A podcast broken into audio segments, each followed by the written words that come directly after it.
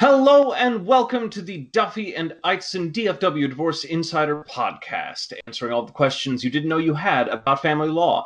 I'm your host, Matthew Eitzen, and I am back again with name partner Melinda Eitzen, my mother. How are you, Mom?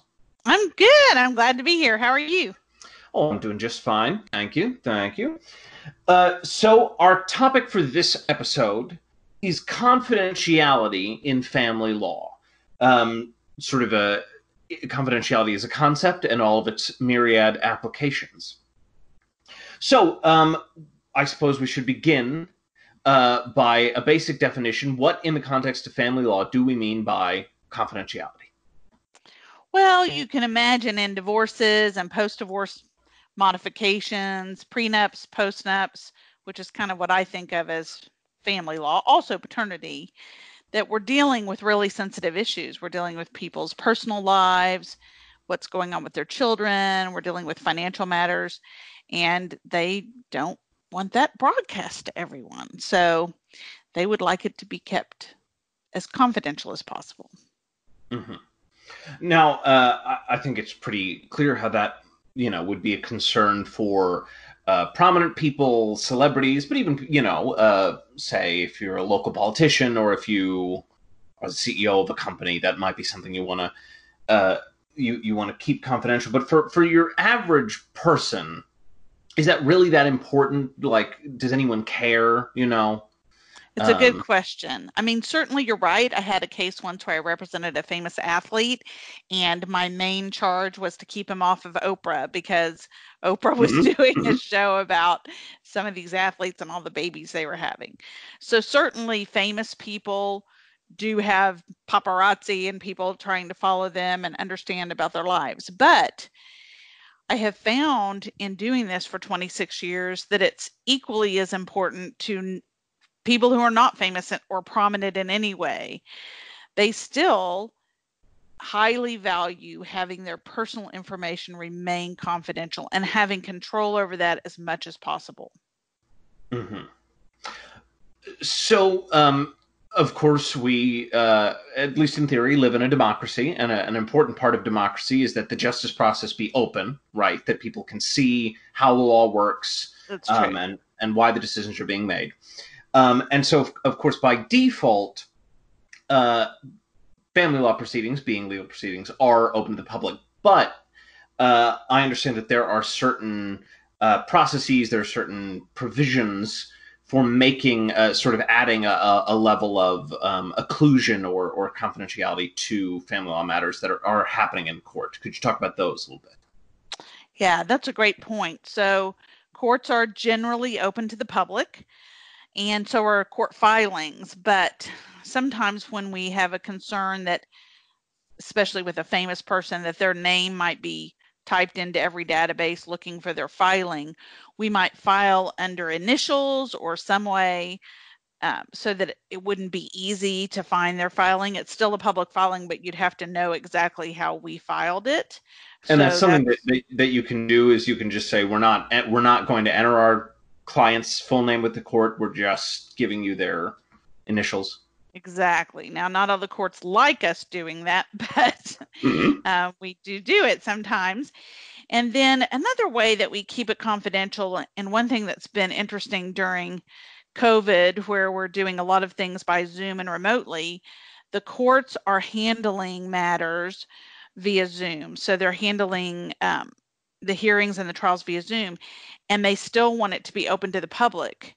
If we're not remote, you just walk into the courtroom and that's how you view it. But that requires you to go to the to know there's a hearing, to go to the courthouse and to walk in the courtroom.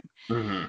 When we're zooming, what they're doing is many of the courts are broadcasting their hearings and trials on a YouTube channel, and each mm. court has mm. its own YouTube channel. Well, this brings up a whole another myriad of concerns because now you don't have to go to the courthouse and walk in and sit down which that's a hassle. Not everybody's going to do that right? If they right. live in another country or another state they're not going to bother to travel here most likely to sit in on your divorce case. And and it requires that they show their own face in the courtroom exactly, right? Exactly. you can say well i know i know who's watching this because i can see them. Exactly. So we have had cases where we have filed petitions with the court to ask that they limit the YouTube, that they not broadcast it on YouTube, but they instead broadcast it in a way where the court can control who's watching so that people have to ask to watch. And we've been successful with that. And we have cited to the court that people have business concerns. Maybe they own a business and that's going to be the subject of their divorce, one of the subjects. Mm-hmm. They don't want their competitors who might be in another country to watch and get an advantage in that way. We don't have any concern those people would travel over here to do that. They would not. But if all they have to do is log into YouTube, then they very well might. Also, some we've cited concerns where children are involved. Maybe there's been allegations of abuse, or maybe the child has a problem, and that's going to be discussed in the divorce case. People obviously don't want their children's business broadcast all over YouTube, where their classmates, et cetera, et cetera, could watch. And we've been successful in limiting that. So that has been important to our clients to be able to keep some of that information um, off of YouTube. Mm-hmm. Well, there we go. Um, so uh, there is a, a, concept that I think a lot of people have heard of uh, in the law called a confidentiality agreement. Confidentiality agreement. Let me pronounce that correctly. Um, which we often hear about in the context of media, say, or in the context of certain contracts for employment. They would say, you know, you, you have a confidentiality agreement, what goes on here. Are confidential, confidentiality agreements a thing in family law, and how do they work? Yes, they are. And what when we enter into them is often in cases where there's going to be a lot of documents that are sensitive and maybe they're sensitive again from a business perspective or maybe they're sensitive because it is someone's medical records. Maybe there's an allegation in the case that somebody has a mental illness or a physical illness. So there's going to be some sensitive documents produced between the lawyers and that's not even necessarily going to be published to the court or not yet but it is going to be published to the lawyers and maybe to their clients. Well, we don't want people to just take those documents that are very sensitive and go post them on Facebook. So we will enter into a confidentiality agreement that says it's a contract basically that everyone signs. And often it will say, we're only going to use these documents for this legal matter. You can't go show them to all your friends or publish them on Facebook or other social media um, to malign the other person. So confidentiality agreements are a good idea when you do have sensitive issues and sensitive documents. Mm-hmm. Uh, and and you said that's a, that's a contract that is entered into between the uh, the the two divorcing parties. Yes, and then it can become an order of the court, and we can have rules about how we have to stamp documents to have them fall under the confidentiality order. Mm. Now, there is another uh, concept which, uh, if, if, I've encountered just working uh, in and around family law, uh, the the idea of a sealed case is that the same thing as a confidentiality agreement, or is that a different thing? Oh, great question. So it's a different thing. So we talked about that the courts are open and the filings are open. However, we can, in some instances, seal the file where nobody can access it. It's a big hassle. Mm-hmm. and because the lawyers have trouble accessing it too. But once the case is over, that's particularly popular time to seal it because then we're not going to need to access it. Mm-hmm. So we could enter the decree and then seal it. But there are times when we seal it even during the case. If it's a highly um, paparazzi type case where people are really going to be seeking that file, we might seal it from the very beginning. And not all judges will seal, some will and some won't. And they usually only will if both parties agree to it being sealed. And then we mm. file a motion and an order sealing. There we are. There we are. Um, okay, so uh, I think we've talked uh, through most of the options for confidentiality when going through the regular courts. But of course, uh, in family law, you don't have to go through the courts to take care of your your matter. Um, and some of these non-court options, such as collaborative law or mediation, that we've talked about on previous episodes of the podcast, may offer more confidentiality than than the regular court process. Is that correct? Yes, and what one of the advantages of collaborative and mediation is they're highly confidential. They're not open to the public in any way. So, in a collaborative case and in mediation, the parties, well, let me back up. Let me separate them. So, in a collaborative case, the parties sign a participation agreement that puts them into collaborative and they all agree that the neutral people helping them in the collaborative case and the lawyers are all under a confidentiality agreement and they can never testify about what is said in the collaborative meetings.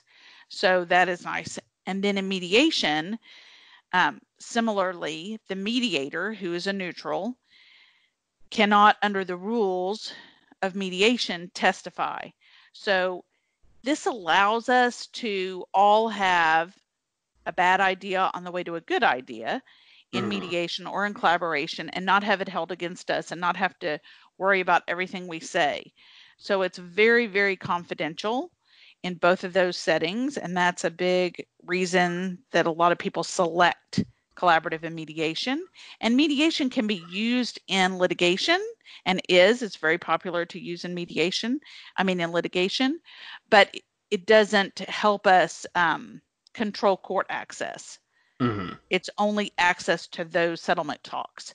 So instead of having your case live in the courtroom, which somebody could either walk in and watch or watch on YouTube if we can't get it limited, um, they resolve their dispute in mediation, which nobody can view or watch. Mm-hmm. Okay. Well, we're uh, reaching the end of our time here. Do you have any last thoughts about uh, confidentiality as it relates to family law or anything that we haven't covered yet? I just encourage people to make it clear to their family lawyer if it is important to them to keep their case confidential and to ask their lawyer to take these steps because I've sometimes people just forget the lawyers are so used to hearing everybody's personal information all the time they forget how sensitive it, it is to that individual. So if you have concerns about your finances being public or allegations about abuse or concerns about your children being public let your lawyer know that you would like every effort to be made to keep the information confidential. And you can cite to them some of the things we've discussed sealing the file, entering to a confidentiality agreement, filing under initials, asking, petitioning the court to not have the case viewed on uh, YouTube, and going through the collaborative remediation process. Okay. Well, that sounds like a good place to wrap up. Thank you so much for being on, Mother. It's great to have you. It's good to be here. Uh, if you uh, enjoyed this episode, please remember to subscribe to our podcast so that you'll get every episode right when it comes out. And if you are interested in learning more about this topic, or if you are looking for family law representation in the DFW area, please look us up at www.duffeeandeitzen.com or just type Duffee and Eitzen into Google. That's Duffee and Eitzen spelled D U F F E E, uh, the plus sign E I T Z E N. You can also give us a call at 214 416 9010. Thank you so much for listening. Until next time, I've been Matthew Eitzen. I'm Melinda Eitzen. And this has been the Duffee and Eitzen podcast. Y'all take care now.